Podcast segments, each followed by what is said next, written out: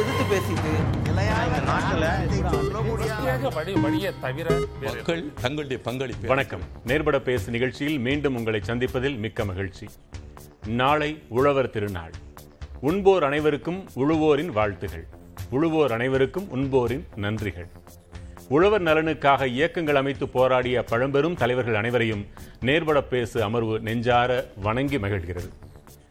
ஆயிரத்து தொள்ளாயிரத்து அறுபத்தி ஏழு. திமுக ஆட்சிக்கு வந்த ஆண்டு விவசாயி என்ற திரைப்படம் வெளிவந்த ஆண்டு.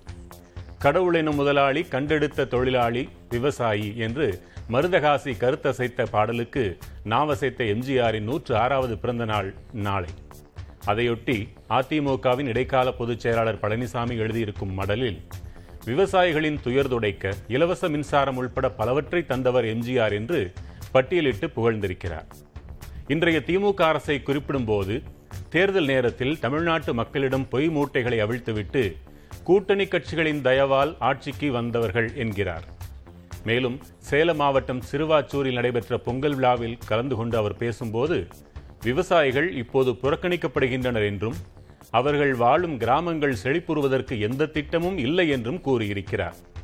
குடிமராமத்து திட்டத்தை தங்களாட்சி சிறப்பாக செயல்படுத்தியதென்றும் இந்த பொங்கலுக்கு கரும்பு கூட தங்கள் அறிக்கையாலும் விவசாயிகளின் போராட்டத்தாலும் தான் கிடைத்தது என்றும் பேசியிருக்கிறார். இவ்வாறான குற்றச்சாட்டுகளில் உண்மை எவ்வளவு அரசியல் எவ்வளவு விவாதிக்கலாம். பங்கு பெறுவோர் தமிழ்நாடு விவசாயிகள் சங்கத்தின் தலைவர் திரு பே சண்முகம் மறுமலர்ச்சி திராவிட முன்னேற்ற கழகத்திலிருந்து திரு ஆவடி அந்தரிதாஸ் பழனிசாமி ஆதரவாளர் திரு கோ சீனிவாசன் சமூக ஆர்வலர் உழவர் திரு பாடம் நாராயணன் என நால்வர். நால்வருக்கும் வணக்கம். உழவர் நலன் என்று திருத்தப்பட்டு சேர்க்கப்பட்டது தனி நிதிநிலை அறிக்கை வாசிக்கப்பட்டது என்றெல்லாம் பலவற்றிலும். இன்றைக்கு திமுகவின் தேர்தல் அறிக்கையில் என்ன குறிப்பிடப்பட்டுள்ளது என்பதை வாசித்து பார்த்தால் திகட்ட திகட்ட அமுதமாக இருக்கிறது. அவை அனைத்தையும் செய்து தர செய்து தந்தால் உழவர்கள் எதற்காகவும் எந்த காலத்திலும் போராட வேண்டிய அவசியமே இல்லை என்பதாக அது இருந்தது. நடைமுறையில் எவ்வளவு வந்திருக்கிறது என்பதைத்தான் இன்று நாம் பேசப் போகிறோம்.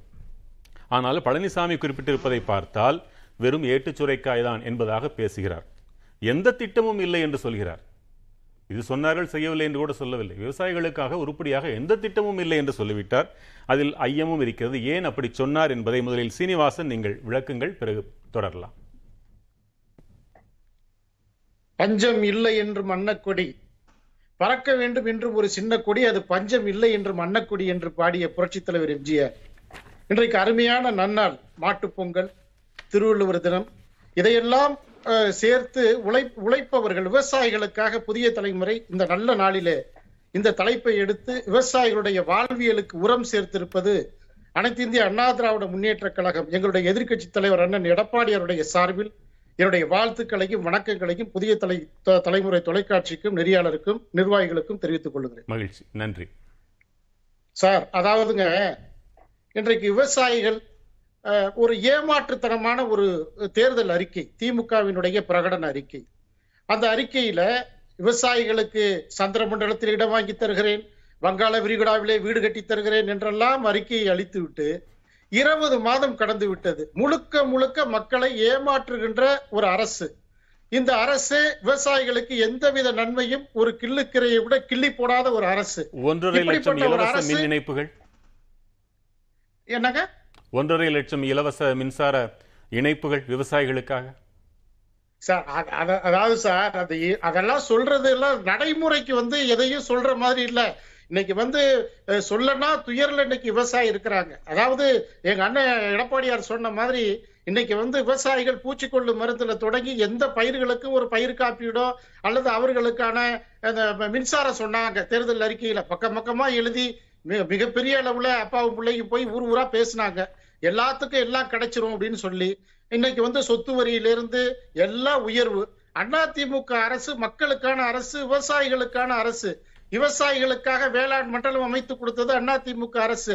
அதாவது திட்டங்களை செயல்படுத்தி மக்களுக்கு கொண்டு போய் சேர்க்கணும். அதுதான் ஒரு ஒரு நல்ல அரசாக இருக்க முடியும். புரட்சி தலைவர் எம்ஜிஆர் புரட்சி தலைவி அம்மா காட்டிய வழியில் அண்ணன் எடப்பாடியார் விவசாயிகளுக்கு மட்டுமல்ல அத்துணை மக்களுக்கும் இந்த அரசு ஒரு மிகப்பெரிய ஒரு பயனுள்ள அரசாக இருந்தது. இன்றைக்கு அந்த ஆட்சி இல்லையே என்று மக்கள் வேதனைப்படுகிறார்கள். திமுக விளம்பரத்தால இன்னைக்கு வந்து அவங்கள வந்து சரி பண்ண பாக்குறாங்க. இந்த இருபது மாதத்துல அண்ணா திமுக கொண்டு வந்த அத்தனை திட்டங்களையும் இவங்க ஸ்டிக்கர் ஒட்டியிருக்காங்களே தவிர சொந்தமா இவங்க எந்த விதமான மக்கள் திட்டங்களையும் இந்த மக்களுக்கு கொண்டு போய் சேர்க்கலைங்கிறது தான் அண்ணா திமுகவுடைய குற்றச்சாட்டு. நீங்க பாத்தீங்கன்னா இன்னைக்கு வந்து தலைவாசல்ல கால்நடை பூக்க ஆசியாவிற்கே ஒரு மிகப்பெரிய அடையாளமாக இருக்கிறது அண்ணா திமுக கொண்டு வந்தது. இப்படி விவசாயிகளுக்காக எல்லா வகையிலையும் கால்நடைகளுக்கு கோமாரி நோய் தாக்குதலா இருந்தாலும் சரி எல்லா விஷயத்திலையும் மக்கள் கேட்காமையே அவங்களுக்கு பயிர் காப்பீடுல தொடங்கி விவசாயிகளுடைய உற்ற அரசாக உற்ற நண்பனாக அண்ணன் எடப்பாடியார் அண்ணா தலைமையிலான அதிமுக அரசு மக்களுக்காக இருந்தது. குடிமராமத்து எந்த பணியும் மக்கள் கேட்கல சார். அண்ணா திமுக ஒரு அக்கறையோடு இந்த விவசாயிகள் மீது அன்பு வைத்து ஒரு அடிப்படை விவசாயியா இருந்ததுனால அண்ணன் எடப்பாடி பழனிசாமி அவர்கள் பல்வேறு நலத்திட்டங்களை இங்கே கொண்டு வந்தார்கள். திமுக இருபது மாதத்தில் மக்களுடைய கண்ணீரை கடன் வாங்கி இருக்கிறது வேதனையை கடன் வாங்கி இருக்கிறது. இது எந்த வகையிலும் குடிமராமத்து பணியை அரசு என்பதுதான் நிறுத்திவிடவில்லையே. நானூற்று தொண்ணூறு கோடி ரூபாய் ஒதுக்கத்தானே செய்கிறார்கள். அணைகளை புனரமைக்க பாதுகாக்க என்று முன்னூறு கோடி ரூபாய் ஒதுக்கீடு பாசனத்திற்கு நீரை தங்குதடையின்றி வழங்க மூவாயிரத்து முன்னூற்று எண்பத்தி நான்கு கோடி ரூபாய் ஒதுக்கீடு குளிர்பதன கிடங்குகள் உங்கள் ஆட்சியில் குளிர்பதன கிடங்குகள் பத்தாண்டு காலத்தில் எத்தனை உருவாக்கினீர்கள்? எங்கள் செய்தியாளர்கள் இரண்டு ஆட்சிகளிலும் தான். குளிர்பதன கிடங்குகள் சேமிப்பு கிடங்குகள் இல்லாமல் அங்கே நெல் மூட்டைகள் மழையில் நனைந்தன என்ற செய்திகள் அடிக்கடி போட்டுக்கொண்டே இருந்தோமே இரண்டு ஆட்சிகளுக்கும் தான் இந்த கேள்வி. மின் இணைப்புகள் வேளாண் மின் இணைப்புகள் நான் ஏற்கனவே சொன்னேன். பயிர்க்கடன் தள்ளுபடி. நாலாயிரத்தி எண்ணூறு கோடி ரூபாய் இந்த கூட்டுறவு சங்கங்களுக்காக ஒதுக்கியது என்று இத்தனையும் எண்களாக இருக்கின்றன. அது என்னவாயிற்று என்பதை சண்முகம் உங்களிடமும் கேட்கிறேன். புதிய தலைமுறை நேயர்கள் அனைவருக்கும் உழவர் திருநாள் நல்வாழ்த்துக்களை முதலில் நான் தெரிவித்துக் கொள்ள விரும்புகிறேன். எதிர்க்கட்சி மாண்புமிகு எதிர்க்கட்சி தலைவர் அவர்கள் இன்றைக்கு சொல்லியிருக்கிற அந்த வாக்குமூலம் என்பது அது முழுக்க முழுக்க ஒரு அரசியல் உள்நோக்கத்தோடு திமுகவின் மீது ஒரு அபாண்டமான குற்றச்சாட்டை சொல்ல வேண்டும் என்கிற நோக்கத்தோடு சொல்லப்பட்டிருக்கிறதே தவிர அல்லது ஒருவேளை அவர் வந்து திமுகவுடைய தேர்தல் அறிக்கையை வாசிக்காமே விட்டாரான்னு எனக்கு தெரியல. ஏன்னா இப்போ நீங்கள் வந்து சொல்லுகிற போதே சொன்னீங்க. அது வந்து த- திகட்டாத ஒரு அமுதம் தெல்லமுதம் என்கிற அளவுக்கு அந்த தேர்தல் அறிக்கையில் சொல்லியிருக்கிற வாக்குறுதிகள் இருக்குன்னு சொல்லி ஏன்னா மொத்தம் அஞ்சு வாக்குறுதிகள் அதில் கொடுத்துருக்காங்க. நான் தெல்லமுதம் என்று சொன்னேன். எடப்பாடி பழனிசாமி அதை பொய் மூட்டைகள் என்று சொல்லியிருக்கிறார். ரைட் ஐநூற்றி அஞ்சு வாக்குறுதிகள் அதில் வந்து கொடுத்துருக்காங்க. ஆட்சிக்கு வந்து இருபது மாதம் தான் ஆகுது. இன்னும் நாற்பது மாதங்கள் அவங்களுக்கு கால அவகாசம் என்பதற்கு அநேகமாக எல்லா நிகழ்ச்சிகளுமே மாண்புமிகு முதலமைச்சர் அவர்கள் நாங்கள் கொடுத்த எல்லா வாக்குறுதிகளையும் கட்டாயம் நிறைவேற்றுவோம் என்று தவறாமல் அவர் சொல்லுகிறார் இதே உங்களுக்கு ஒன்றிய பிஜேபி அரசாங்கம் நாங்கள் வந்து சுவாமிநாதன் குழு பரிந்துரை அடிப்படையில் விவசாயிகளுக்கு அந்த தேசிய விவசாயிகள் கமிஷனுடைய பரிந்துரை நிறைவேற்ற வேண்டும் என்கிற ஒரு உச்சநீதிமன்றத்தில் வழக்கு நடைபெற்ற போது அவங்க சொன்னது. தேர்தலில் ஓட்டு வாங்குறதுக்காக நாங்கள் ஆயிரத்தி எட்டு சொல்லுவோம். அதுக்கெல்லாம் வழக்கு போடுவீங்களா? அதெல்லாம் ஒரு வழக்கு நீங்கள் விசாரிப்பீங்களா? என்றுதான் மத்திய அரசின் சார்பில் பிரமாண பத்திரம் என்பது உச்சநீதிமன்றத்தில் தாக்கல் செய்யப்பட்டது. ஆகவே அப்படிப்பட்டவங்களோட கூட்டு வச்சுக்கிட்டு இருக்கிறவங்க இவர் வந்து கட்டாயம் நாங்கள் நிறைவேற்றுவோம். இந்த இருபது மாத காலத்தில் அவங்க இதுவரைக்கும் செய்யாத அல்லது இதுவரைக்கும் இருந்த ஆட்சிகள் செய்யாத பல திட்டங்களை அவங்க வந்து நிறைவேற்றிருக்காங்க என்பதை நான் முதல்ல சொல்ல விரும்புகிறேன் குறிப்பாக விவசாயிகளுக்கு விரோதமான மூன்று வேளாண் விரோத சட்டங்களை எதிர்த்து நடைபெற்ற போராட்டத்தை ஒட்டி இந்த சட்டத்தை மூன்று விவசாயிகள் விரோத சட்டங்களையும் ஆதரித்தது அதிமுக. ஆட்சியில் இருந்த போதும் சரி இப்போதும் சரி. ஆனால் அதை எதிர்த்து போராடிய விவசாயிகளோடு நின்றது மட்டுமல்ல தேர்தல் வாக்குறுதிகள் கொடுத்த அடிப்படையில் சட்டமன்றத்தில் முதல் கூட்டத்தொடரிலேயே அதற்கான தீர்மானத்தை நிறைவேற்றி மத்திய அரசுக்கு அனுப்பியது திராவிட முன்னேற்ற கழக அரசு. அதுக்காக இந்த நேரத்தில் நான் வந்து நன்றி சொல்ல விரும்புகிறேன் ஏன்னா ஃபஸ்ட்டு கேரள மாநில அரசாங்கம் ரெண்டாவது திமுக அரசாங்கம். சட்டமன்றத்தில் தீர்மானம் நிறைவேற்றி அனுப்பிச்சதுன்ற முறையில். அது முதல் வாக்குறுதி அதுதான் இருக்கும். தேர்தல் அறிக்கை நீங்கள் படிச்சீங்கன்னு சொன்னேன் அந்த மூன்று இது. ரெண்டாவது வேளாண்மைக்கென்று தனி நிதிநிலை அறிக்கை. அந்த நிதிநிலை அறிக்கையை தயார் பண்ணுவதற்கு முன்பாக அனைத்து விவசாய சங்க தலைவர்களையும் அழைத்து கலந்துரையாடி விவசாய சங்க தலைவர்களுடைய ஆலோசனையை கேட்டு பட்ஜெட் என்பது இரண்டு பட்ஜெட் என்பது நிதிநிலை அறிக்கை என்பது தாக்கல் செய்யப்பட்டிருக்கிறது. இது அவங்க கொடுத்துருக்கிற முக்கியமான வாக்குறுதிகள் ஒன்று நீங்கள் சொன்னது மாதிரி ஒன்றரை லட்சம் மின் அதாவது எடப்பாடி ஆட்சியில் இருந்த நாலாண்டு காலம் சேர்த்து மொத்தமே ஒரு லட்சம் மின் இணைப்பு தான். அது இலவச மின் இணைப்பு கிடையாது. தக்கல் திட்டம் சுயநிதி திட்டம் இதில் தான் அதில் தொண்ணூத்தஞ்சு சதமானம் வழங்கப்பட்டது. ஒரு லட்சத்தில் தொண்ணூத்தஞ்சு சதமானம் தக்கல் திட்டம் சுயநிதி திட்டத்தின் அடிப்படையில் வழங்கப்பட்டதை தவிர இலவச மின் இணைப்பு என்பது வழங்கப்படவில்லை. ஆனால் இப்போது ஒன்றரை லட்சம் மின் இணைப்புகள் இந்த இருபது மாத காலத்தில் வழங்கப்பட்டிருக்கிறது என்பது மிகப்பெரிய சாதனை. அது ஒன்றும் சாதாரண விஷயம் கிடையாது. ஏன்னா பத்தாண்டுகள் பதினைந்து ஆண்டு காலமாக மின் இணைப்பு கோரி காத்திருந்த விவசாயிகளுக்கு இவ்வளவு குறுகிய காலத்துக்குள் இப்படி ஒரு இணைப்பு கிடைக்கும் என்று கனவிலே கூட நாங்கள் எல்லாம் நினைக்கவில்லை. ஆகவே அது ஒரு இமாலய பணி என்ற முறையில் நான் வந்து சொல்ல விரும்புகிறேன் ஆகவே அது ஒரு மிக முக்கியமான ஒரு விஷயம். அது விவசாய உற்பத்தியில். அதே மாதிரி இந்த முறை தான் சம்பா சாகுபடியில் தமிழ்நாட்டில் இதுவரை இல்லாத வகையில் இருபத்தி ரெண்டு லட்சம் ஏக்கரில் சம்பா சாகுபடி நெல் உற்பத்தி என்பது நடந்திருப்பது இதுதான் முதல் முறை தமிழ்நாட்டில். இதுக்கு முன்னாடி இவ்வளோ பெரிய பரப்பளவில் நெல் உற்பத்தி நடைபெற்றதே கிடையாது. ஆகவே அந்த வகையில் அதுக்கு காரணம் மேட்டூர் அணை முன்கூட்டியே திறக்கப்பட்டது. தூர்வாருகிற பணி கடைமடை வரைக்கும் தண்ணீர் போய் சேர்ந்தது போன்ற எல்லாம் சேர்ந்தது தான் இந்த 22 லட்சம் ஏக்கர் பரப்பளவில் நெல் உற்பத்தி சாகுபடிக்கான மிக முக்கியமான காரணம். ஆகவே அவங்க சொல்கிற மாதிரி எதுவுமே இல்லை. அதே மாதிரி பேரூராட்சி பகுதிகளுக்கு நூறு நாள் வேலை திட்டத்தை விஸ்தரித்தது. அது உண்மையிலேயே நாங்கள் அது வந்து இந்தியாவில் வேறு எந்த மாநிலத்திலுமே கிடையாது. பேரூராட்சி திரிபுராவை தவிர வேறு எந்த மாநிலத்திலுமே பேரூராட்சி பகுதிகளுக்கு வேலை உத்தரவாத சட்டம் என்று சொல்லி ஒரு திட்டம் என்பது நடைமுறையில் எங்கேயுமே கிடையாது. ஏற்கனவே தேர்தல் வாக்குறுதியில் கொடுத்துருந்தாங்க. அதை இன்றைக்கி நடைமுறைப்படுத்தியிருக்காங்க. அது நூறு பேரூராட்சியாக இருந்தாலும் அது வந்து வரவேற்கத்தக்க வேண்டிய ஒரு நல்ல துவக்கம் அதே என்கிற முறையில் தான் உங்- உங்களை போன்ற தொழிற்சங்கங்கள் சொல்வது கொடுப்பதில் கணக்கு பார்க்க கூடாது என்பது. ஆனால் இங்கே உழவர்கள் கணக்கு பார்க்கப்படுகிறார்கள். அவர்களது பயிர்க்கடன்களை அரசு தள்ளுபடி செய்யும் போது அந்த வங்கிகளில் இன்னார் இன்னாரா உரியவர்களா இல்லையா என்பது கணக்கு பார்க்கிறார்கள். அந்த விஷயத்தை எப்படி பார்க்க? பயிர்க்கடன் தள்ளுபடியை பொறுத்த வரைக்கும் அனைவருக்கும் பயிர்க்கடன் தள்ளுபடி என்பது செய்யப்பட்டது. அது அதிமுக ஆட்சியில் நடந்தது. தேர்தலுக்கு சற்று முன்பாக அவர்கள் அறிவித்து நடைமுறைப்படுத்தி விட்டார்கள். அதற்கான பணத்தை தான் இப்போ இவங்க கொடுத்துக்கிட்டு இருக்காங்க. கூட்டுறவு வங்கிகளுக்கு. இப்போ நாலாயிரத்தி ஐநூறு கோடி ரூபா சொன்னீங்கல்ல. பன்னிரெண்டாயிரம் கோடி ரூபாயில் நாலாயிரத்தி ஐநூறு கோடி ரூபா முதல் தவணை கூட்டுறவு வங்கிகளுக்கு இவங்க கொடுத்துருக்காங்க. அது மட்டும் ஆனா பல்வேறு அறிவிச்சு கடன்கள். நடைமுறைப்படுத்தியது அவங்க. அவங்க இப்ப நகைக்கடன் தள்ளுபடி.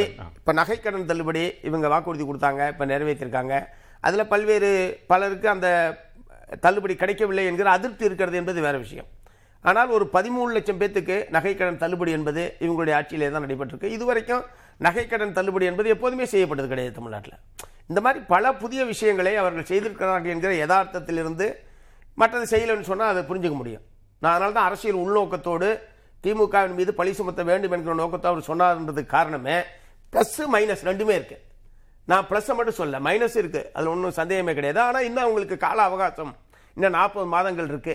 அவங்க செய்வா செய்வோம் என்கிற நம்பிக்கையை உறுதியை முதலமைச்சர் அவர்கள் திரும்ப திரும்ப சொல்லிட்டு இருக்காரு சொல்லிட்டு இருக்காங்க அதை வந்து நம்ம நம்பாம இருக்க முடியாது. திரு நாராயணன் உங்கள் பார்வையில் இப்ப இந்த ஆட்சி வந்து கிட்டத்தட்ட ஒன்றே முக்கால் ஆண்டுகள் ஆகி- ஆகிவிட்டன. எதிர்க்கட்சி தலைவர் ஒன்றுமே நடக்காததைப் போல பேசுகிறார். உங்கள் பார்வை என்ன? தமிழக வேளாண் நிலை மற்றும் உழவர் நிலை. எல்லோருக்கும் உழவர் திருநாள் வாழ்த்துக்கள். நேயர்களுக்கும் மற்ற மற்ற எல்லோருக்குமே நண்பர்கள் எல்லோருக்குமே வெள்ளாண் வாழ்த்துக்கள். உழவர் திருநாள் வாழ்த்துக்கள். இப்படி வா நம்ம வாழ்த்து சொல்லி கொண்டிருக்கும் பொழுதே தமிழகத்தின் இந்தியாவின் வேளாண்மை நிலை நினைத்தால் மிகவும் கவலைக்கிடமாக இருக்கின்றது என்றுதான் கூறுவேன். இன்றைக்கு எதிர்கட்சி தலைவராக இருக்கிற எடப்பாடி ரா- பழனிசாமி கூறுவதும் கடந்த காலங்களில் வந்து ஸ்டாலின் அவர்கள் வந்து எதிர்க்கட்சி தலைவராக இருக்கும்போது கூறுகிறோம். இது எல்லாமே அரசியல் நாம் பார்த்து கொண்டிருக்கிறோம். அது நீட் நுழைவுத் தேர்வாக இருக்கட்டும் அல்ல விவசாயம் தொடர்பான விஷயங்களாக இருக்கட்டும் எதுவாக இருந்தாலும் ஆட்சியில் இருக்கும் பொழுது ஒரு நிலைப்பாடு எதிர்கட்சியில் இருக்கும்போது ஒரு நிலைப்பாடு என்று அரசு போய்க்கொண்டிருக்கிறது. அடுத்தது வாக்குறுதிகள் எல்லோமே தேர்தலில் ஆட்சியை அதிகாரத்தை பிடிப்பதற்கான வாக்குறுதிகளாக தான் பார்க்க வேண்டுமே தவிர இந்த வாக்குறுதிகள் எல்லாம் முழுமையாக நிறைவேற்றி விடுவார்கள் என்பது கேள்விக்குறி. எல்- பல விஷயங்களை நம்ம பார்த்து கொண்டிருக்கிறோம். அதை தாண்டி இன்றைக்கு வேளாண்மை வந்து எந்த மாதிரியான ஒரு நெருக்கடியை சந்தித்துக் கொண்டிருக்கிறது அதற்கு இன்றைக்கு இருக்கின்ற நம்மளுடைய ஆட்சியாளர்கள் குறிப்பாக வந்து வேளாண் துறை எந்த அளவுக்கு வேகமாக களத்தில் செயல்பட வேண்டியிருக்கிறது என்பதை தான் என்னுடைய பார்வையாக வைக்க விரும்புகின்றேன் ஒரு பக்கம் நானும் வந்து கிராமத்தில் பிறந்து விவசாய பின்னணியை கொண்டவன் தான். கடந்த பத்தாண்டுகளாக விவசாயம் செய்து கொண்டிருக்கிறேன். கடந்த மூன்று ஆண்டுகளாக தீவிரமாக இயற்கை விவசாயத்தில் ஈடுபட்டு கொண்டிருக்கிறேன். களத்தில் மற்ற விவசாயிகளோடு சேர்ந்து மண்வெட்டியை பிடித்து வேலை செய்து கொண்டிருப்பவன் என்ற காரணத்தினாலும் அதோடு சுற்றுச்சூழல் தொடர்பாக அக்கறை கொண்டவர் அது தொ- தொடர்பாக இருக்கின்ற கவலையை புரிந்து கொண்டவன் என்ற கோணத்திலும் கூற கடைப்பட்டிருக்கிறேன் இன்றைக்கு தமிழகத்துல வந்து பட்டினி சாவு கிடையாது. கடந்த பல ஆண்டுகளாக நம்ம வந்து பசுமை புரட்சி வெண்மை புரட்சி எல்லாம் பார்த்து விட்டு இன்றைக்கு உணவு உற்பத்தியில் வந்து தன்னிறைவு அடைந்து அதிகமாகவே உற்பத்தி செய்து முடிக்கிறோம் அது வந்து அரிசி கோதுமை உட்பட பொருட்களாக இருக்கட்டும் சர்க்கரையா இருக்கட்டும் எதுவுமே அதிகமாகவே நம்ம உற்பத்தி கொண்டு செய்து கொண்டிருக்கின்றோம். ஆனால் மக்கள் ஆரோக்கியமா இருக்கின்றார்களா? இந்த உழவன் ஆரோக்கியமா இருக்கின்றானா என்றால் அது மிகப்பெரிய கேள்விக்குறியாக தான் இருக்கின்றது. களத்தில் பார்க்கும் பொழுது பல திட்டங்கள் அரசு திட்டங்கள் கொண்டு வந்தாலும் களத்தில் வந்து சிறு குறு விவசாயிகள் கடனாளியாகத்தான் இருக்கின்றார்கள். தன்னிறைவு அடைந்தவர்களாகவும் சுயசார்பு உள்ளவர்களாகவும் இல்லை என்பதுதான் யதார்த்த நிலை. அதோடு இன்றைக்கு உற்பத்தி பண்ற உணவுகள்னால மக்களுக்கு வந்து ஆரோக்கியம் கிடைத்துக் கொண்டிருக்கின்றனர் அதுவும் வந்து பெரிய கேள்விக்குறியா தான் இருக்கிறது. இன்றைக்கு மத் நம்மளுக்கு பல துறைகள் வந்து இன்றைக்கு மத்திய அரசுடைய கை கையில தான் இருக்கிறது. கல்வித்துறையிலேருந்து ஆரம்பித்து. இன்றைக்கு வேளாண் துறை கூட பார்த்தீங்கன்னா பெரும்பாலான திட்டங்கள் வந்து மத்திய அரசு மூலமாகத்தான் வந்து கொண்டிருக்கிறதே தவிர தமிழக அரசுக்கு வந்து மிகவும் அதோடைய செயல்பாடுகள் வந்து ரொம்ப அவர்களுக்கான லீவேன்னு சொல்லுவாங்க. அவர்கள் விளையாடுவதற்கு களமாடுவதற்கான இடமே வந்து ரொம்ப குறைந்து கொண்டிருக்கிறது. வேளாண் பட்ஜெட் கொண்டு வந்திருக்காங்க. இந்த நம்ம பு- புதிய ஆட்சி வந்ததுக்கு அப்புறம் அதை பார்த்தீர்கள் என்றால் இந்த வேளாண் பட்ஜெட்ல இருக்கிற பெரும்பாலான திட்டங்கள் இன்றைக்கு வந்து முப்பத்தி மூன்றுக்கும் மேற்பட்ட ஸ்கீம்ஸ் திட்டங்கள் என்று சொல்கின்றார்கள். பெரும்பாலான திட்டங்கள் வந்து மத்திய அரசு கொடுக்கிறது. பயிர் காப்பீடா இருக்கட்டும் இல்ல ஒவ்வொரு நான்கு மாதங்களுக்கு ஒரு தடவை இந்த பிஎம் கிசான் சொல்லுவாங்க. அதன் மூலமாக விவசாயிகளுக்கு வந்து நான்கு மாதங்களுக்கு ஒரு தடவை நாலாயிரம் ரூபாய் கொடுப்பதா இருக்கட்டும். பெரும்பாலான திட்டங்கள் வந்து மத்திய அரசு மூலமாக இருக்கின்றது. இன்றைக்கு வேளாண் துறையில வந்து பெரிய அளவுக்கு ஆள் பற்றாக்குறை இருப்பதனால களத்தில் வந்து விவசாயிகளுக்கு உதவி செய்வதற்கு யாருமே இல்லை. நீங்க வந்து மாவட்ட அளவில் வட்ட அளவில் பார்த்தீங்கன்னா உதவி வேளாண் அலுவலர் பெரிய அளவில் வந்து குறைஞ்சிருக்கு. இப்போ பார்த்தீர்கள் என்றால் புள்ளி விவரங்கள் என்ன சொல்லுதுன்னா பதினைந்தாயிரத்துலேருந்து இருபதாயிரம் உழவர்களுக்கு இல்ல உழவர் குடும்பங்களுக்கு ஒரே ஒரு உதவி வேளாண் அலுவலர் தான் இருக்கின்றார்.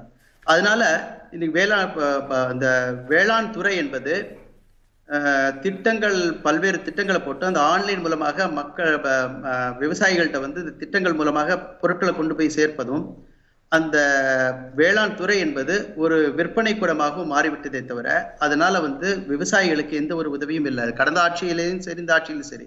சரி, தனியா ஒரு பக்கம் விவசாயிகளுக்கு தனியார் மயமாயிட்டு இருக்கிறது உரிய இன்னொரு கல்வியோ பக்கம் அல்லது எல்லாமே உதவியோ online செய்வதற்கு ஆயிட்டு அலுவலர்கள் இல்லைன்னு சொல்றீங்க. சரி நீங்க இல்ல, இயற்கை அது வேளாண்மையில் ஒரு பெரிய நீங்கள் அளவு எங்கு பற்றாக்குறை இருக்கிறது. களத்துல வந்து விவசாயிகளுக்கு உதவி செய்யும் விதமாக நம்மளுடைய பல்கலைக்கழகங்கள் இன்னும் மாறவில்லை. அந்த திட்ட தொழில்நுட்பங்களை வந்து விவசாயிகள்கிட்ட கொண்டு சேர்ப்பதற்கான அலுவலர்கள் இன்றைக்கு இல்லை. அலுவலருக்கு போதிய அளவு பயிற்சி இல்லை. அது ஒரு பக்கம்.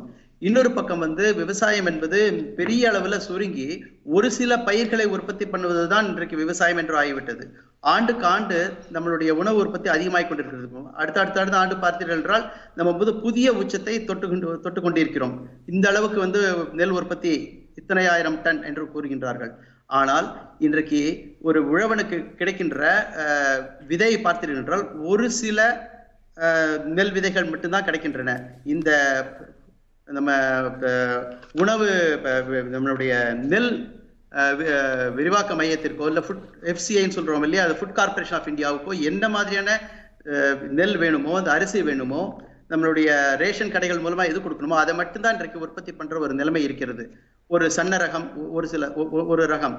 அடுத்தது இட்லி அரிசி போன்ற ஒரு சில ரகம். நான் நெல் எடுத்துக்கொண்ட அரிசி எடுத்துக்கொண்டிருக்கிறோம் இதுக்கான விதைகள் மட்டும்தான் கிடைக்கின்றன. அதை மட்டும்தான் உற்பத்தி செய்கின்றார்கள் விவசாயிகள். அதை மட்டும்தான் கவனம் பார்த்துக் சொல்றீங்க. சரி இது- இதற்குரிய பதிலை பெற்று மீண்டும் பேசலாம். தொடர்ந்து பேசலாம். திரு நாராயணன் அந்தரிதாஸ். வேளாண்மை மற்றும் உழவர் நலத்துறை அமைச்சர் எம் ஆர் கே பன்னீர்செல்வம் இந்த வேளாண்மை நிதிநிலை அறிக்கை குறித்து பேசும்போது தமிழ்நாடு எங்கும் பசுமை தழைத்தோங்க குடியானவன் வீட்டு கோழி முட்டை அதிகாரி வீட்டு அம்மியாலும் உடையாத அளவிற்கு அவர்கள் வாழ்வு சமூகத்தில் பொருளாதாரத்தில் மேம்பட வேண்டும் என்பதற்காக அறிமுகப்படுத்தப்பட்டதுதான் இந்த நிதிநிலை அறிக்கை என்று சொன்னார். ஆனால் அதற்கு நீர்வளம் என்பது அவசியம் என்பது அந்த அறிக்கையை பார்த்தாலே தெரிகிறது. தொடர்ந்து நீர்வளத்திற்கு ஆதாரத்திற்கான பல்வேறு அம்சங்கள். ஆனால் நாராயணன் சொன்னாரே அவர்களுக்குரிய கல்வி வழங்க உதவி வழங்க. அந்த அலுவலர்கள் இல்லை என்றால் எல்லாம் பேசி என்ன பயன்? அதாவது நான் விவசாய குடும்பத்திலே பிறந்தவன் ஆனால் தொழில்பேட்டை நகரத்திலே வளர்ந்தவன். உழுபவன் கணக்கு பார்த்தால் உழக்கும் மிஞ்சாது என்பது வெறும் பழமொழி அல்ல. இன்றைக்கும் நீடித்து நிலைத்து நிற்கின்ற ஒரு வார்த்தையாகத்தான் இருக்கிறது. ஆனால் அதை இபிஎஸ் பேசுவது என்பது கசாப்பு கடைக்காரன் ஜீவகாரண்யம் பேசுவதைப் போல இருக்குது. காரணம் திட்டங்களை பற்றி நாம் பேசுவோம். ஆனால் அது குடியான சட்டங்கள் சகுனித்தனமாக ரெண்டாயிரத்தி இருபது செப்டம்பர் இருபதாம் தேதி நிறைவேற்றப்பட்ட பொழுது நாடெங்கும் இருக்கின்ற விவசாய சங்கங்கள்லாம் கிளர்ந்து லட்சக்கணக்கான மக்கள் கிளர்ந்து எழுந்த பொழுது இந்த தமிழ்நாடு அரசுதான் அதை ரத்து செய்ய வேண்டும் என்பதற்காக ரெண்டாயிரத்தி இருபத்தொன்னாம் ஆண்டு ஆகஸ்ட் மாதம் இருபத்தி ஒன்பதாம் தேதி அதை ரத்து செய்ய வேண்டும் என்கின்ற தீர்மானத்தை கொண்டு வந்த பொழுது இதே இபிஎஸ் தலைமையிலான அந்த அண்ணா திராவிட முன்னேற்ற கழகம் பிஜேபியோடு சேர்ந்து வெளிநடப்பு செய்தது. அப்பொழுது ஓபிஎஸ் அவர்கள் பேசும்பொழுது ஒன்றை சொன்னார்கள் இதனுடைய அட்வான்டேஜஸ் டிஸ்அட்வான்டேஜஸை பற்றி நாம் மோடி இடத்துல போய் கேட்கலாம் என்று சொல்லியிருக்கிறார்கள். எப்பொழுது? கிட்டத்தட்ட எழுநூறு பேர் தங்களுடைய ஆவிகளையும் அக்னி பர்வதங்களையும் இந்த போராட்டத்தை ரத்து செய்ய வேண்டும் என்கின்ற அந்த போராட்டத்திற்காக அவர்கள் அர்ப்பணித்த பொழுது அதை அதை சொல்கிறார் என்று சொன்னால் விவசாயிக்கு விரோதமாக யார் இருக்கிறார்கள் என்பது தெரியும். கரெக்ட் சரியாக ரெண்டாயிரத்தி இருபதாம் ஆண்டு பிப்ரவரி பதினான்காம் தேதி நினைக்கிறேன். பாதுகாக்கப்பட்ட வேளாண் மண்டலம் என்கின்ற ஒன்றை சொன்னார்கள். தேர்தலுக்காகவே கொண்டு அதை கொண்டு வந்து கொண்டு வந்தார்களோ என்று நான் சந்தேகப்படுகிறேன். காரணம் ரெண்டாயிரத்தி பதினெட்டிலே ஓஎன்ஜிசியோடையும் வேதாந்தா குறுநிலத்தோடையும் போடப்பட்ட எம்ஓயு மெமரண்ட் ஆஃப் அண்டர்ஸ்டாண்டிங் என்ற புரிந்துணர்வு ஒப்பந்தத்தை ரத்து செய்ய வேண்டும் என்று சொல்லி நோட்டிபிகேஷன் நம்பர் டுவெண்ட்டி நைனை ரத்து செய்ய வேண்டும் என்று அன்றைக்கு பி- அன்றைக்கு சொல்லப்பட்டது. ஆனால் இதை எல்லா எவற்றையுமே கருத்திலே கொள்ளாமல் திட்டமிட்டு நாகையில் இருக்கின்ற ஒரு நாற்பத்தைந்து கிராமங்களை மாத்திரம் அதிலிருந்து தனியாக பிரித்துவிட்டு அதில் ஹால்டியா என்கின்ற ஒரு நிறுவனம் எண்ணெய் சுத்திகரிப்பு நிறுவனம் என்று சொல்லி ஐம்பதாயிரம் கோடியை அதில் அதில் மூலதனம் போட்டுவிட்டு அப்பொழுது சம்பத் அவர்கள் எம்சி சம்பத் அவர்கள் அந்த துறை அமைச்சர் சம்பத் அவர்கள் சொன்னார்கள் இது வந்து பாதுகாக்கப்பட்ட வேளாண்க்கு எந்தவித பாதிப்பும் வராது என்று சொன்னவர்கள் தான் வே பாதுகாக்கப்பட்ட வேளாண் மண்டபத்தை எந்த லட்சணத்தில் இருக்கு வைத்துக்கொண்டு இவர்கள் அடுத்தவர்களை பற்றி பேசுவது என்பது இன்றைக்கு புரியாத புதிராக இன்றைக்கு இருந்து கொண்டிருக்கிறது. இவையெல்லாம் தீங்குகள் என்றாலும் எதிர்வரும் தீங்குகள் என்று வைத்துக் கொள்ளலாம். தனி விவாதம். ஆனால் இன்றைக்கு ஒரு பொங்கலுக்கு கரும்பு உள்ளிட்டவை கூட வழங்கப்படாமல் தன்னுடைய அறிக்கையாலும் விவசாயிகளின் போராட்டத்தாலும் தான் அது வாங்கப்பட்டது என்கிறார். ஒரு கரும்பு என்பது இன்றைக்கு எத்தனை விவசாயிகளின் வாழ்வாதாரமாக திகழ்கிறது? இன்றைக்கு அரசு கொள்முதல் செய்யவில்லை என்றால் இவ்வளவையும் எப்படி கொள்முதல் யார் அது வந்து ஒற்றை வரியிலே கடந்து போய்விட முடியாது. கரும்பு விவசாயத்தை பொறுத்தவரையில் இருபது இருபத்தி ரெண்டுல கரும்பு அறுவை வந்து கிட்டத்தட்ட வந்து தொண்ணூத்தைந்தாயிரம் ஹெக்டேருக்கு பாசனத்தை பாசனம் செய்து கொண்டிருந்தார்கள். இருபத்தி ரெண்டு இருபத்தி மூணுலே ஒரு லட்சத்தி நாற்பதாயிரம் ஹெக்டேர் பரப்பளவிலே பாசனப்படுகின்ற அளவிற்கு இந்த அரசாங்கம் நடவடிக்கை எடுத்திருக்கிறது என்பது ஒன்று. அதே மாதிரி கரும்பு அரவை என்பது தொண்ணூத்தெட்டு புள்ளி ஆறு அஞ்சு மெட்ரிக் டன் இருந்தது என்பது போய் நூற்றி முப்பத்தொம்போது ஒன்று புள்ளி அஞ்சு லட்சம் மெட்ரிக் டன் என்கின்ற அந்த நிலைமையில் இருக்கிறது. அந்த அந்த கரும்புக்கன்று டன் ஒன்றுக்கு ரெண்டாயிரத்து தொள்ளாயிரத்து ஐம்பது ரூபாய் சரியான விலை கொடுத்திருக்கிறது. அண்ணன் அவர்கள் கரும்பு விவசாயம் செய்கின்ற விவசாயிகளை பற்றி பேசுவார்கள். நான் கரும்பு தொழிற்சாலையில் அந்த சுகர் ஃபேக்டரியில் இருக்கிற அந்த தொழிலாளர்களை பற்றியும் நான் அண்ணனுக்கு கோடிட்டு காட்ட விரும்புகிறேன். அவர்கள் வந்து ஒரே சுகர் ஃபேக்டரியில் இருக்கின்ற எம்ப்ளாயீஸ்க்கு தொழிலாளிகளுக்கு வந்து இரட்டை சம்பள விகிதம் இருந்தது. அதை எடுக்க வேண்டும் என்பதற்காக நீண்ட நாள் போராட்டம். அப்போ இந்த ராஜீவ் ரஞ்சன் கமிட்டி என்கின்ற ஒரு ஐஏஎஸ் அதிகாரி நியமித்தார்கள். அவர் வந்து ரெண்டாயிரத்தி பதினொன்னுல திமுக ஆட்சியில் அவர்கள் அறிக்கை கொடுத்தார்கள். ஒரு மாதத்தில் திமுக ஆட்சி கலைந்து இப்போ ரெண்டாயிரத்தி பதினொன்றில் அண்ணா திமுக ஆட்சி வந்து விடுகிறது. அப்பொழுதும் சொன்னார்கள் ராஜீவ் ரஞ்சன் கமிஷன் கமிட்டியை நடைமுறைப்படுத்த வேண்டும் என்று ரெண்டாயிரத்தி பதினஞ்சிலே உச்சநீதி உயர்நீதிமன்றம் சொன்னது இரட்டை சம்பள விகிதம் இருக்கக்கூடாது அது அநியாயம் அக்கிரமம் என்று சொன்னது. ஆனால் அதை எதிர்த்து மறுபரிசீலனை செய்வதற்காக ரிவ்யூ பெட்டிஷன் போட்ட ஆட்சி தான் இந்த ஆட்சி. இப்பொழுது அதற்காக குழு அமைத்திருக்கிறார்கள். ஆக அவர்கள் செய்து போன இக்கட்டான நிலைமைகளை எல்லாம் இன்றைக்கு இந்த அரசாங்கம் சரிதை செய்து கொண்டிருக்கிறது என்பதையும் நாம் கவனத்திலே கொள்ள வேண்டிய நிலைமையிலே தான் இருக்கிறோம். திரு சண்முகம் உழவர்களுக்கு எத்தனையோ பிரச்சனைகள் இருக்கலாம். ஆனால் நாம் பார்ப்பது அன்றாட பிரச்சனைகள் உடனடியாக தீர்கிறதா இல்லையா என்று. உதாரணத்திற்கு உரம் ஒன்று வாங்க போனால் இன்னொரு பொருளை வாங்கினால்தான் உரம் என்று சொல்வது. அந்த சேமிப்பு கிடங்குகள் இல்லாமல் நெல்மணிகள் வீணாகின்றனவே என்பது இன்னொன்று. இப்படியான சிக்கல்களாவது முதலில் தீர வேண்டுமே தீர்ந்திருக்கிறதா?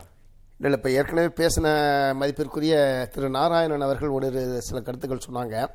முதல்ல இலவச மின்சாரத்தை அனைத்து விவசாயிகளுக்கு இலவச மின்சாரம் என்பதை கொண்டு வந்தது.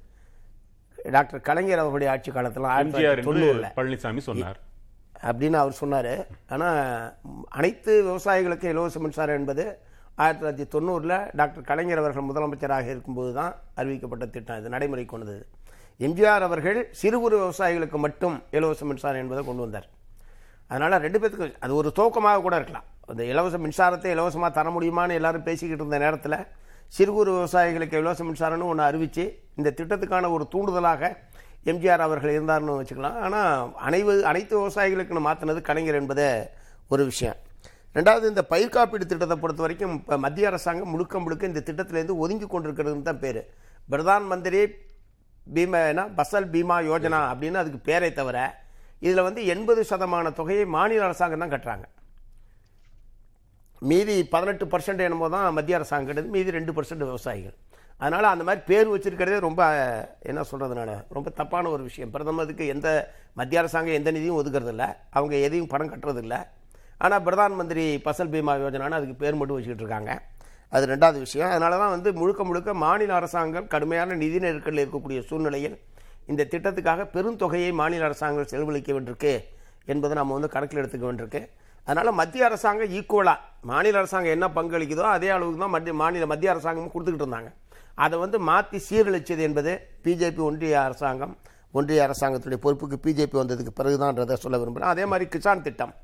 பனிரெண்டு கோடி சிறு குறு விவசாயிகளுக்குன்னு ஆரம்பித்தாங்க இப்போ பல்வேறு நிபந்தனைகளை கொண்டு வந்து வெறும் ஆறு கோடி விவசாயிகளுக்கு மட்டும்தான் இப்போது தரப்படுகிறது. இந்த திட்டங்கள்லாம் அதாவது முழுக்க முழுக்க மத்திய அரசாங்கம் விவசாயத்திலிருந்து தன்னை விலக்கிக் கொள்வது என்பதை நோக்கி போய்கொண்டிருக்கிறது என்பதை அருள் கூர்ந்து நீங்கள் வந்து கணக்கில் எடுத்துக்கணும்னு நான் சொல்ல விரும்புகிறேன் அதே மாதிரி உரம் சம்பந்தமான பிரச்சனை கூட எடுத்துக்கினீங்க இந்தியாவில் விவசாயிகளுக்கு என்ன பயிரிடுறாங்க எவ்வளோ உரம் தேவை என்பதெல்லாம் அரசாங்கத்தில் கணக்கு இருக்குது அதை முன்கூட்டியே உரிய காலத்தில் வெளிநாடுகளிலிருந்து இறக்குமதி. ஏன்னா அங்கே தேவையான உரம் என்பது இங்கே உற்பத்தி செய்யப்படவில்லை. வெளிநாடுகளை நம்பித்தான் நம்ம இருக்க வேண்டியிருக்கு. அப்படின்னு தேவையான உரத்தை உரிய பருவகாலத்துக்கு முன்பாகவே இறக்குமதி செய்து அந்தந்த மாநிலங்களுக்கு தேவைப்படுகிற நேரத்திற்கு முன்பாகவே இதை அனுப்பிச்சி வச்சு அந்த தட்டுப்பாடு என்கிற பிரச்சனை என்பது இருக்காது. மாறாக ஒரு செயற்கையான தட்டுப்பாட்டை அரசாங்கம் ஏற்படுத்துகிறது. மத்திய அரசாங்கத்துக்கு ஒரு காரணமாக இருக்குது உரிய காலத்தில் இறக்குமதி பண்ணுறதில்ல அப்படியே வந்தாலும் கப்பல் கிடைக்கல அது கிடைக்கல இறக்கிறதுக்கு ஆள் கிடைக்கலன்னு சொல்லி மாநில அரசாங்கத்துக்கு வந்து சேர மாட்டேங்குது. இது பூரா சேர்ந்து க பருவத்தை பயிர் செய்யுன்னு சொல்லி சொல்லுவாங்க. பருவத்தை பயிர் செய்கிற போது உரிய காலத்தில் உரமிடுவது என்பது நடக்கணும். உரிய காலத்தில் உரம் தராதுக்கு யார் பொறுப்பு? விவசாயிகள் தானே உற்பத்தி பண்ண முடியுமா அதை? ஆகவே இதில் வந்து மத்திய அரசாங்கம் பொறுப்பற்ற தனமாக நடந்து கொள்கிறது இதோட சேர்த்து இந்த தட்டுப்பாட்டையும் பயன்படுத்தி கொண்டு தனியார் வியாபாரிகளும் சரி கூட்டுறவு சங்கங்கள்லையும் சரி உரத்தோடு இணை பொருட்கள் வாங்கினால்தான் தருவோம் என்கிற முறையில் தேவையற்ற பொருட்களை விவசாயிகளுடைய தலையில் கட்டுவது என்கிற நிலைமை என்பது இருக்கு என்பது யதார்த்தமான உண்மை. அதை அந்த சரி செய்யப்பட வேண்டிய அந்த கடைக்காரர்களை தலையில் அடித்து அதை சரி செய்ய வேண்டிய அரசு என்ன செய்து கொண்டிருக்கிறது? கடைக்காரர்கள் மட்டும் இல்லை நான் தான் சொன்னேன் கூட்டுறவு சங்கங்கள்ல கூட்டுறவு சங்கங்களே அந்த மாதிரி தான் கொடுக்குறாங்க. வெறும் தனியார் கடை முதலாளிகள் மட்டும் கிடையாது. கூட்டுறவு சங்கங்களே. அப்பனா கூட்டுறவு சங்கங்களை சரி பண்ணாம நீங்க தனியார் கடைக்காரனை மட்டும் எப்படி குறை சொல்லுவீங்க? இன்னும் தவிர்க்கப்பட வேண்டிய அரசே. செய்ய முடியாது அதை? அதே அரசு ஒரு செகண்ட்ல செய்ய முடியாது. கட்டாயம் நிச்சயமாக செய்ய முடியும். சில இடத்துல நாங்கள் கடுமையான போராட்டங்கள் நடைபெற்ற இடங்களில் மாவட்ட ஆட்சித்தலைவர்கள் நேரடியாக பல கடைகளுக்கு வந்து சங்கங்களுக்கு வந்து சரி செய்யப்பட்ட இடங்கள் இருக்கு. சரி செய்யப்படாமல் இன்றைக்கு வரைக்கும் நீடிக்கிற இடங்கள் இருக்கு. இப்ப இவ்வளவு பிரச்சனைகளை சந்தித்தாலும் மீண்டும் நாராயணன் சொல்வதைப் போல உற்பத்தி அதிகரித்திருக்கிறது. ஆனால் கண்ணீரும் கம்பளையுமாக தக்காளியை சாலையில் கொட்டுகிறார்கள் பூக்களை கொட்டுகிறார்கள் பாலை கொட்டுகிறார்கள். இந்த நிலைமை தான் மிஞ்சுகிறது என்றால் அங்க என்ன நடக்குது? இல்லை இல்லை. கொள்முதல் ஒரு பெரிய பிரச்சனையாக இருக்குது இப்போ தமிழ்நாட்டை பொறுத்த வரைக்கும் நெல் கொள்முதல் கரும்பு கொள்முதலை தவிர வேறு எதுக்கும் கொள்முதலுக்கான ஏற்பாடே கிடையாது. வியாபாரிகள் நம்பி தான் இருக்க வேண்டியிருக்கு. அரசாங்க கொள்முதல் நடந்தால் அதுக்கு குளிர்பதன கிடங்குகள் வேணும் ஸ்டாக் வைக்கிறதுக்கான ஏற்பாடு என்பது அரசாங்கத்திட்ட இல்லை. குளிர்பதன கிடங்குகள் இல்லாதனாலேயே உடனடியாக அழியும் பொருட்களை உடனடியாக விற்க வேண்டிய கட்டாயத்துக்கு விவசாயிகள். ஆளாகிறாங்க. அதெல்லாம் அதான் தேவையான இடங்கள்ல பூரா குளிர்பதன கிடங்குகள் அமைக்கப்படும் என்கிற வாக்குறுதி கொடுக்கப்பட்டிருக்கு. இப்போ உலர்களங்கள் ஒரு சில இடங்கள் அமைக்கப்பட்டிருக்கு நெல்லுக்கு. நெல் குடோன்கள் சில இடங்கள் அமைக்கப்படுறது என்பது இப்போ வேலைகள் துவங்கியிருக்கு. ஆனால் நம்முடைய தேவைக்கு ஏற்ப அது நடக்குதான்னு சொன்னால் நிச்சயமாக இல்லை. அந்த வேளாண் துறை சார்ந்த அறிவு ஊட்டுவதற்கான அலுவலர்கள் தேவை இருக்குன்னு நாராயணன் சொன்னாரே உங்க பதில். இல்லை இல்லை ஒட்டுமொத்தமாக தமிழ்நாடு அரசாங்கத்துடைய தேவையான பணியாளர்களுடைய எண்ணிக்கையோடு ஒப்பிட்டா கிட்டத்தட்ட மூணு லட்சம் பணியிடங்கள் காலியாக இருக்கு.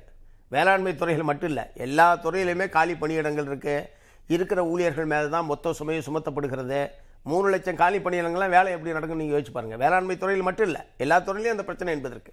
அதனால அந்த ஏற்கனவே தீர்மானிக்கப்பட்ட எண்ணங்கள் தான். இப்போ இருக்கிற மக்கள் தொகைக்கு ஏற்ப இப்போ இருக்கிற தேவைக்கேற்ப அந்த எண்ணிக்கையை நான் சொல்ல ஏற்கனவே ஒதுக்கீடு செய்யப்பட்ட இடங்களில் மூணு லட்சம் பணியிடங்கள் காலியாக இருக்குது உண்மையில உழவர்கள் அவங்க தொழில் இதுன்னு இந்த ஜென்ரே இதுதான் கடைசி ஜெனரேஷன் கடைசி விவசாயி என்பதை போல அவர்கள் இருக்கும் வரை இந்த தொழில் நடக்கும் என்பது நிலையா? ஏனென்றால் அங்கே உணவுப் பொருளுக்கு தட்டுப்பாடு பஞ்சம் என்று ஏற்பட்டால் தான் உழவரை கடவுள் போல எல்லோரும் மதிக்க தொடங்குவார்கள். ஆனால் நிலைமை உண்மையில் அப்படி இல்லையோ? இளைஞர்கள் இதற்கு வர வேண்டிய அவசியமும் இல்லாம இருக்கா? இல்லை அப்படி சொல்ல முடியாது. இப்போ இளைஞர்களும் அல்ல இல்லை அது பொதுவாக சொல்லிகிட்டு இருக்காங்க. இப்போ பல இடத்துல பார்த்தீங்கன்னா ஐடியில் இருந்தவங்க பூரா அங்கே சம்பாதிச்சு கொண்டு வந்து புதுசாக நிலத்தை வாங்கி விவசாயம் பண்ணக்கூடிய காட்சிகள் பல செய்திகள். இதே உங்கள் ஊடகத்திலே பல இது ப ஒளிபரப்பிருக்கீங்க. ப பல பேர் வந்து இயற்கை வேளாண்மையில் ரொம்ப ஆர்வமாக ஐடி ஃபீல்டில் இருந்தவங்க வந்து செஞ்சுக்கிட்டு இருக்காங்க. அதனால் அப்படி ஒரு நம்பிக்கை இழக்க வேண்டிய விஷயம் விவசாயத்தை ஒன்றும் அழிச்சிடலாம் முடியாது. அப்படிலாம் அழிஞ்சு போயிடலாம் நம்ம ஒன்று நடிக்க வேண்டிய அவசியம் இல்லை. எத்தனை கஷ்டங்கள் இருந்தாலும் விவசாயிகள் விவசாயத்தை தொடர்ந்து செய்வார்கள் தலைமுறை தலைமுறைக்கும் ஏன்னா மனிதர்கள் எல்லாரும் சாப்பிட்டாகணும் இந்த கருத்துக்கள் ஏதாவது மாற்று கருத்து உண்டா திரு நாராயணன்? ஆமாங்க. சார் சொல்ற மாதிரி ஐடி ஃபீல்ட்ல இருக்கிறவங்களோ இல்ல நகரத்துல இருந்து போய் செய்யறாங்கல்ல அவங்க வந்து ஒரு ஆர்வத்துல செய்யறாங்க ஏன்னா படிச்சவங்க இது மாதிரி இயற்கை விவசாயம் பத்தியும் சுற்றுச்சூழல் ப- பத்தியும் இல்ல இன்றைக்கு இருக்கிற விவசாயத்துல இருக்கிற நெருக்கடி பற்றி படிக்கிற போது ஒரு ஆர்வ கோளாறுல அவங்க நிம்மதியை தேடி போறாங்க. ஆனா அது வந்து ஒரு ஒரு கடல்ல வந்து ஒரு துளி மாதிரி தான் களத்துல இருக்கிற சாதாரண பாரம்பரிய விவசாயிகள் இருக்கு. நெருக்கடியை சந்தி- சந்திக்கிற நெருக்கடிகள் வந்து ஏராளம். நீங்க வந்து ஆதார விலை பத்தியோ இல்ல நெல் குதல் கொள்முதல் பற்றியோ இல்ல கரும்புக்கு வந்து இப்போ நான் வந்து பணம் வந்து பட்டுவாடா செய்யாத பற்றியோ மற்ற விஷயங்களை பத்தி எல்லாம் நான் பேசுவதற்கு ஏன்னா நிறைய பேர் இருக்காங்க. அது மாதிரி பயிர் காப்பீடு அப்புறம் வெள்ளம் நிவ நிவாரணம் கொடுக்கறது அதை பத்தி எல்லாம் பேசுவதற்கு இருக்கா. இன்றைக்கு நான் இருக்கிற களத்துல பாக்குறது எப்படின்னா இன்றைக்கு விவசாயம் வந்து இளைஞர்கள் இல்லை. ஒரு சில ஐடில இருந்து போறவங்களை வச்சு சொல்ல முடியாது. களத்தில் இருக்கிற விவசாய குடும்பத்தில் இருக்கிற அடுத்த தலைமுறை இன்றைக்கு விவசாயத்துல இல்லை. ஏன்னா ஒன்று வந்து விவசாயம் வந்து அவங்களுக்கு வந்து போதிய அளவுக்கு அவங்க குடும்பத்தை நடத்துவதற்கு ஆதாரம் இல்லை.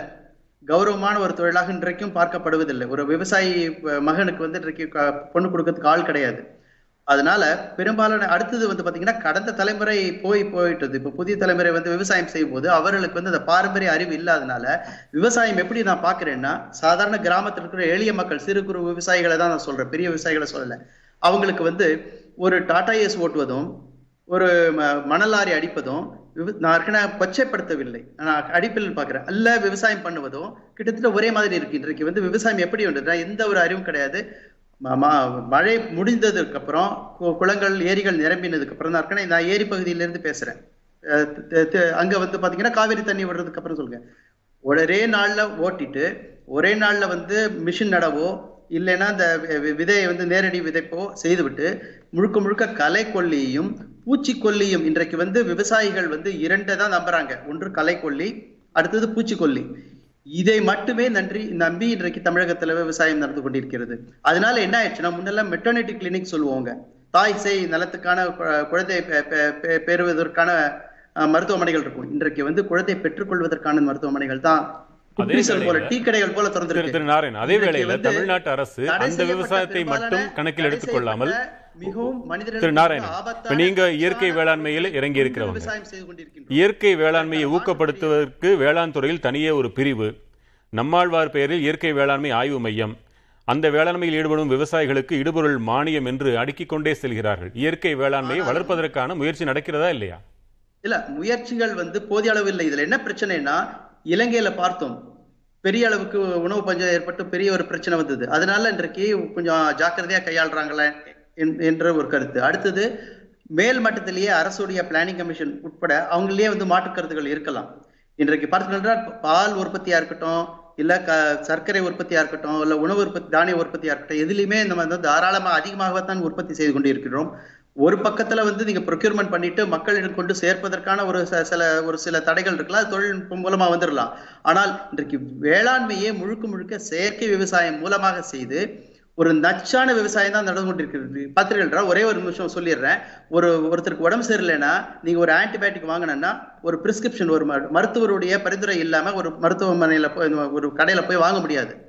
மருந்து கடையில போய் வாங்க முடியாது. இன்றைக்கு களைக்கொல்லிகளும் பூச்சி மருந்துகளும் எந்த ஒரு பராம ப- பரிந்துரை இல்லாமலும் எந்த ஒரு மேலாண்மை இல்ல சூப்பர்விஷன் இல்லாமலும் வாங்கப்பட்டு அளவு தெரியாமல் சாதாரண விவசாயிகளை அளவுக்கு அதிகமாக அ- அளிக்கப்படுகிறது. ஒரு எடுத்துக்காட்டாக பூச்சிக்கொல்லி மருந்து எடுத்துங்க. நடுவு மத்தியானம் அடிக்கிறாங்க. பூச்சி இல்லாத நேரம். அப்போ என்ன ஆயிருதுன்னா பூச்சிக்கொல்லி வியாபாரம் ஒரு பக்கம் நடந்து கொண்டே இருக்கிறது. ஆனால் பூச்சிகள் வந்து சாயந்தர நேரத்துல வரும். மீண்டும் மீண்டும் பூச்சிக்கொல்லி பயன்படுத்தும் ஒரு நிலைமைக்கு இருக்கிறது. தலைக்கொல்லிகளை மட்டுமே இப்ப பாத்தீங்கன்னா சமீபத்துல டிசம்பர் மாதம் வந்து தமிழகம் அரசு வந்து ஆறு நச்- மனிதர்களுக்கு ஆபத்தான பூச்சிக்கொல்லிகளையும் கலைக்கொல்லிகளையும் வந்து தடை செய்திருக்காங்க. இரண்டு மாதங்களுக்கு மட்டும் தற்காலிகமா தடை செய்தாங்க. ஏன்னா அதை பயன்படுத்தி பலர் வந்து தற்கொலை செய்து கொள்கின்றார்கள் என்ற ஒரு பரிந்துரை வந்ததால் ஒரு பரிசாத்த முறையாக இரண்டு மாதங்களுக்கு மட்டும் செய்திருக்காங்க. அந்த ஜியோல பாத்தீங்கன்னா என்ன சொல்றாங்கன்னா மனிதர்களுக்கு மிகவும் ஆபத்தான இந்த பூச்சி மருந்துகளை தற்காலிகமாக தடை செய்கின்றோம் என்று சொல்கிறார்கள். ஒரு பக்கம் மிக ஆபத்தானதுன்றாங்க அடுத்தது தற்காலிகமாக தடை செய்கின்றோம்ன்றார்கள். இன்றைக்கு அதை முழுமையாக தடை செய்தோம் என்றால் ஒன்று இலங்கை மாதிரியான ஒரு நிலைமை வரும். அல்லது அடுத்தடுத்த தலைமுறைகள் வந்து குழந்தை பெற்றுக்கொள்ள முடியாத ஒரு சூழல் இருக்கும். இன்றைக்கு மாட்டுடைய பாலிலிருந்து மனிதனுடைய பால் வரி எல்லாவற்றிலுமே நச்சு கலந்து கொண்டிருக்கு இதுக்கான மாற்றை வந்து தீவிரமாக எந்த ஒரு அரசா இருந்தாலும் அதை சிந்திக்கணும். அடுத்தது அரசுடைய வேளாண் திட்டங்கள் எல்லாமே இருக்கின்ற நிதியை இல்லை இருக்கின்ற கருவிகளை இருக்கின்ற பொருட்களை எப்படியாவது விவசாயியுடைய தலையில் கட்ட வேண்டும் என்று முழுக்க முழுக்க கார்ப்பரேட்டுகள் தனியாருக்காக வேலை செய்யும் ஒரு துறையாக மாறிவிட்டது. அதுதான் களத்துல பாத்தீங்கன்னா எல்லாமே இன்றைக்கு பாத்தீங்கன்னா உழவன் செயலி வந்து விட்டது. ஆன்லைன் மூலமா எல்லாமே ப- பதிவு செய்யலாம். நீங்க சொட்டு நீர் பாசமாக இருக்கட்டும் டிராக்டர் கொடுப்பதா இருக்கட்டும் இல்ல சிறு சிறு கருவிகள் கொடுக்கறதா இருக்கட்டும் இல்ல எந்த ஒரு பொருள் இடுபொருட்கள் கொடுக்கறதா இருக்கட்டும் இது எல்லாமே தனியார்களுக்கு லாபமாகவும் இயற்கை வேளாண்மை என்று பேசுவோர் ஒருவரும் இருக்கிறார்கள். ஆனால் ஒரு சுவாமிநாதன் ஒரு ஒரு புரட்சி என்று ஒன்று கொண்டு வந்த கொண்டு வந்ததால் தானே அத்தனை பேருடைய பசியும் போனது. இயற்கை வேளாண்மை என்று பேச்சுக்காக செய்யலாம். ஆனால் அதனுடைய ப்ரொடக்டிவிட்டி கம்மி. மக்கள் அதனால பசியில் இருப்பாங்கன்னு சொல்றாங்களே.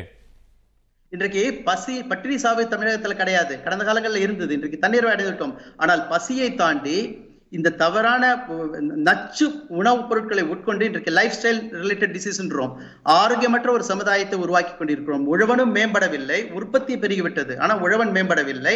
அதே சமயத்துல நுகர்வோர் உழவனையும் சேர்த்து உள்ள நுகர்வோர் ஒட்டுமொத்தமாக இன்றைக்கு நோயாளி சமூகமாக மாறிக்கொண்டிருக்கும். ஒரு எடுத்துக்காட்டா சொல்றேன். இன்றைக்கு எந்த ஒரு உழவனும் ஒரு நெல் நெல்லியை உற்பத்தி செய்துவிட்டு வீட்டுல வந்து வைத்து கொண்டு அவன் வந்து அதை வந்து அரிசியாக்கி சாப்பிடுவதில்லை. வா உற்பத்தி செய்யறான் உடனடியாக அந்த வந்து அந்த ப- அந்தந்த ப- பஞ்சாயத்து மூலமாக அந்த விற்பனை கூட கொடுத்துடுறான்.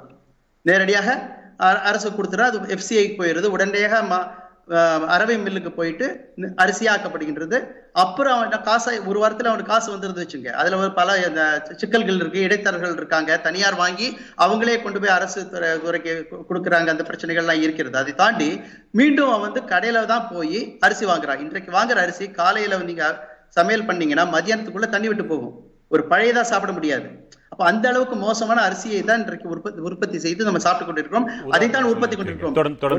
பாரம்பரிய நெல் விதைகள் சொன்னாலும் அரசு கொடுக்கிற விதை நெல் வந்து ஒன்று இரண்டு தான். தொடர்ந்து பேசலாம். எல்லாமே- உண்டா உங்களுக்கு இதுல? திரு கோ சீனிவாசன் உங்ககிட்ட கேட்கிறேன். இப்ப எதிர்க்கட்சி விமர்சிக்கும் இடத்துல நீங்க இருக்கிறீங்க. சரி ஆளுங்கட்சி உழவர்களுக்கு என்ன செய்ய வேண்டும்னு நீங்க நினைக்கிறீங்க? ஒரு சிறு பட்டியலை சொல்லுங்க. அது கனவில் வந்த படம் ம- மக்களுடைய செலவுக்கு ஆகுமான ஒரு கிராமத்து சொல்லடை ஒண்ணு இருக்கு. அதாவது கிராமத்தினுடைய பொருளாதார மேம்பாடு தான் இந்த தேசத்தினுடைய முதுகெலும்பு. இதுதான் இதுதான் நோக்கம். கிராமத்துல இருக்கிற விவசாயிக்கு அவனுக்கு ஆதரவா அந்த விவசாயத்திற்கு ஆதரவா பொருளாதார மேன்மைப்படுத்த வேண்டியதான் ஒரு அரசனுடைய கடமை.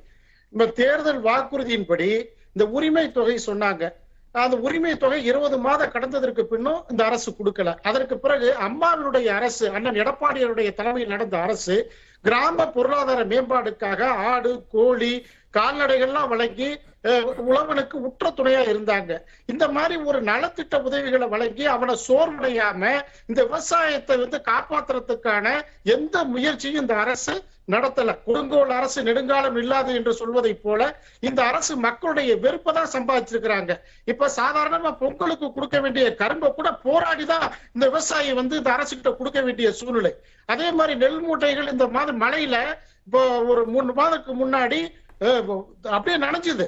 அதாவது வித நெல்ல வைக்கிற மாதிரி இன்னைக்கு விவசாயிகளுடைய நிலை கண்ணீரும் கப்பலையுமா தான் இருக்கு. திமுகவை கேட்டா மத்திய அரசை கையை காட்டுவாங்க. அவங்க சரியில்லைம்பாங்க. இல்லைன்னா குழு போடுவாங்க. வேற எந்த விதமான விவசாயிகளுக்கு உற்ற திட்டங்களையும் இந்த அரசு கொண்டு வரல. இததான் அண்ணன் எடப்பாடியார் தொடர்ந்து குற்றச்சாட்டு வைக்கிறாரு. நீங்க வந்து ஒரு எதிர்க்கட்சியுடைய குரலையும் கேட்கறது இல்ல உங்களுக்கும் அந்த சிந்தனை வர்றதில்லை. அப்ப எல்லாம் செஞ்சிட்டோம் செஞ்சிட்டோம்னு விளம்பரத்தாலேயே நீங்க வந்து உங்களுடைய ஆட்சியை நிலைநிறுத்துவது இது வந்து மக்கள் விரோதம்னு அண்ணா திமுக சுட்டி காட்டுது எல்லா சூழ்நிலையிலையும். இப்ப வந்து விவசாயிகளுக்கு என்ன நீங்க பண்ணிட்டீங்க? ஒண்ணும் கிடையாது. எல்லாமே ஏட்ட அளவுதான். எந்த வகையிலையும் ஒரு ஆதரவு இல்லாம விவசாயிகளை தினம் தினம் சிரமப்படுத்தீங்க. அவங்களுக்கு இந்த அதாவது இவங்க போய் நகரத்துல போய் சொல்லுவாங்க கிராமத்துல சொல்லுவாங்க நெல் விலையை வந்து நாங்க வந்து உயர்த்தி தர்றோம்பாங்க. நகரத்துக்கு வந்து அரிசி விலையை வந்து குறைச்சு தரேன்னு சொல்லுவாங்க. இது எப்படி சாத்தியம்? இந்த தந்திர அரசியல் தான் இன்றைக்கு திமுக அரசு செஞ்சுக்கிட்டு இருக்கு. விவசாயிகளை தொடர்ந்து வஞ்சிக்கிறது. அண்ணா திமுகவுடைய அரசு எப்படி உற்ற தோழனாக விவசாயிகளுக்கு டெல்டா மாவட்டத்தில் தனி கவனம் செலுத்தியதோ அதை போல அவனுக்கு இடுபொருளில் இருந்து பூச்சிக்கொல்லி மருந்தில் இருந்து அவனுக்கு என்னென்ன உதவிகள் இந்த அரசு செய்யணுமோ அதை பூரா செய்யணும். ஆனா எதையும் செய்யாம மக்களை ஏமாற்றி எல்லாத்துக்கும் பண்ணிட்டோம்னு சொல்றாங்க. இந்த நிலை வந்து நீடிக்க கூடாதுங்கிறது அனைத்து இந்திய அண்ணா கட்சிகளும் தொடர்ந்து போராடி அந்த அறிக்கையில ஒண்ணு சொத்து முந்தைய திமுக ஆட்சி காலத்தில் ஒரு மூலிகை பண்ணை அமைக்கப்பட்டது. அது மூடப்பட்டு விட்டது. அதை மீண்டும் திறந்து நாங்கள் செயல்பாட்டிற்கு கொண்டு வருவோம் என்று சொல்லியிருக்கிறாங்க. அப்ப மூடினது உங்க ஆட்சி தானே? சொல்லிக்கிட்டு தான் சார் இருக்கிறாங்க. சொல்லிட்டு தான் இருக்கிறாங்க. இவங்கள பாத்தீங்கன்னா அறிக்கை தான் சொல்லுவாங்க. நிறைய விளம்பரம் நீங்க அதை நல்லா நடத்தி இருக்கலாமே அந்த மூலிகை பண்ணைய. சார் ஒண்ணு வேணாம். புயல் வந்தது. இவங்க பயிர் பயிர் காப்பீடை வந்து நீங்க கட்டணும்னு சொன்னாங்க. வெள்ள சேதத்துல மக்கள் அவதிப்படுறத கூட இவங்க வந்து கவனிக்க மாட்டாங்க. இவங்களுக்கு தேவை மின் கட்டண உயர்வு சொத்து வரி உயர்வுன்னு தொடர்ந்து மக்களை சொல்லனா துயரத்தில் ஈடுபடுத்துவதா இந்த அரசு இதுவரையும் செஞ்சிருக்கே தவிர எந்தவித சாதனையும் திமுக அரசு செய்யலைங்கிறதா அண்ணா திமுக அண்ணன் எடப்பாடியார் இவர்கள் மேல் வைக்கிற குற்றச்சாட்டு. சரி சரி. அது மட்டும் இல்ல அது ஆவடி அந்தரிதாஸ். தமிழகம் முழுவதும் தென்னை விவசாயிகள் கூட்டுறவு சங்கங்கள் மூலம் நீரா போன்ற பதநீர் இறக்கி விற்பனை செய்ய ஊக்குவிக்கப்படும் என்பது போன்ற நடைமுறைக்கு வர வேண்டிய இன்னும் பல விஷயங்களும் இருக்கத்தானே செய்கின்றன. உடனடியாக செஞ்சிருக்கலாம் தானே. அதாவது தொண்ணூற்றி நான்கு சதவீத வேலை வாய்ப்பையும் நாற்பத்தைந்து சதவீத உற்பத்தியும் தருகின்ற விவசாயம் எப்படி இருக்கிறது என்று சொன்னால் அவன் பட்டு வேஷ்டியை பற்றி கனவு கண்டிருந்த பொழுது கட்டியிருந்த கோவணம் களவு போயிற்று என்று சொன்னார்கள். இது திமுக ஆட்சியில் மாத்திரமல்ல. எல்லா ஆட்சிகளுமே இதுக்கு காரணகர்த்தாவாக இருக்கின்றது என்பது என்பது வேறு. ஆனால் அதிமுக ஆட்சியிலே விவசாயிகள் போராடியது போல அது கெயில் திட்டமாக இருந்தாலும் மின் உயர் மின் கோபுரமாக இருந்தாலும் எட்டு வழிச்சாலையாக இருந்தாலும் அந்த போராடியதைப் போல எந்த ஆட்சியை எதிர்த்தும் வந்து விவசாய விவசாயிகள் போராடவில்லை.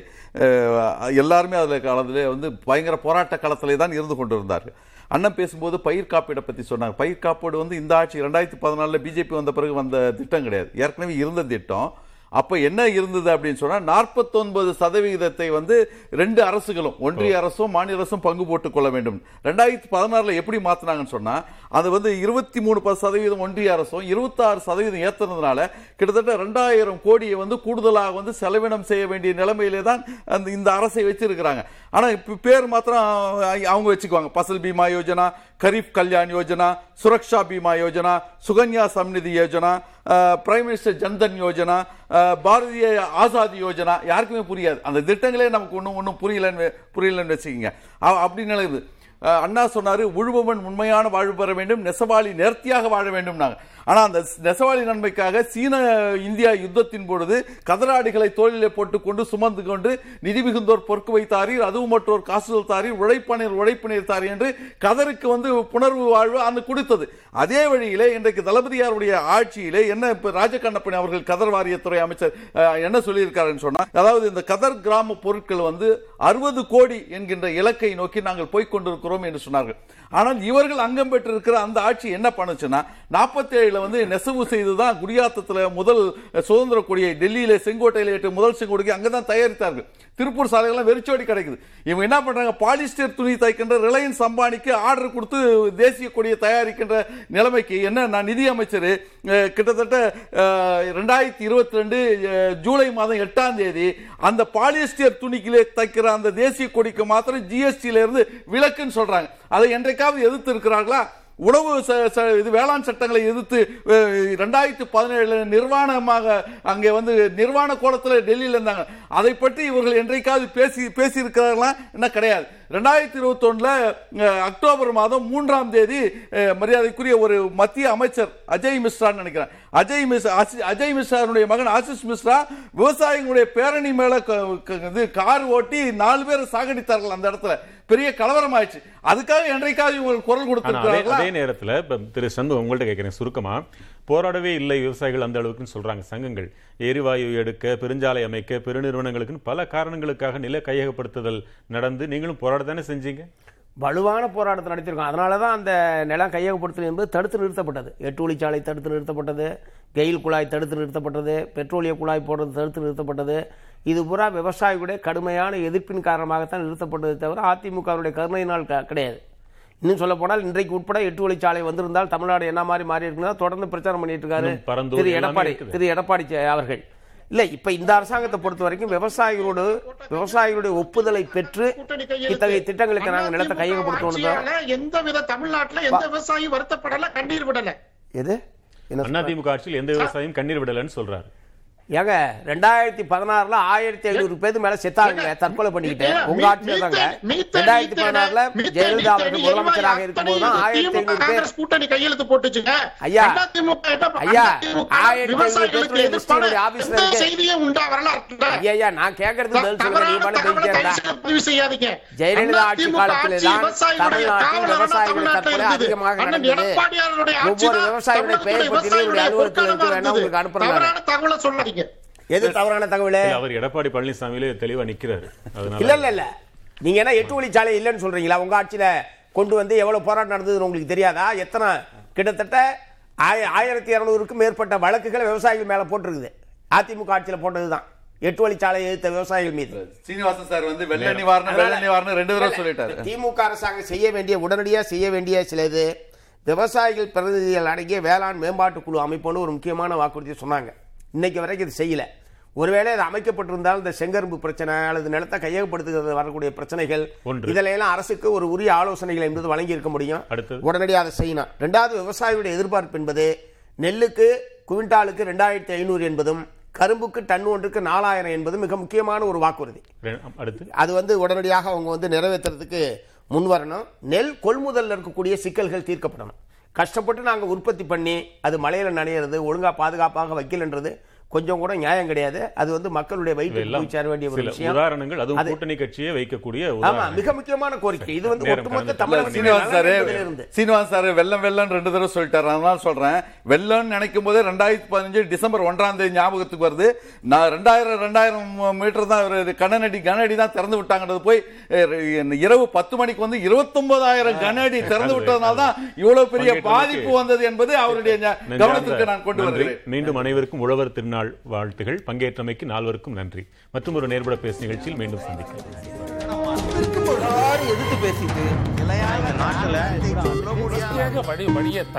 மக்கள் தங்களுடைய பங்களிப்பை அளிக்க வேண்டும்.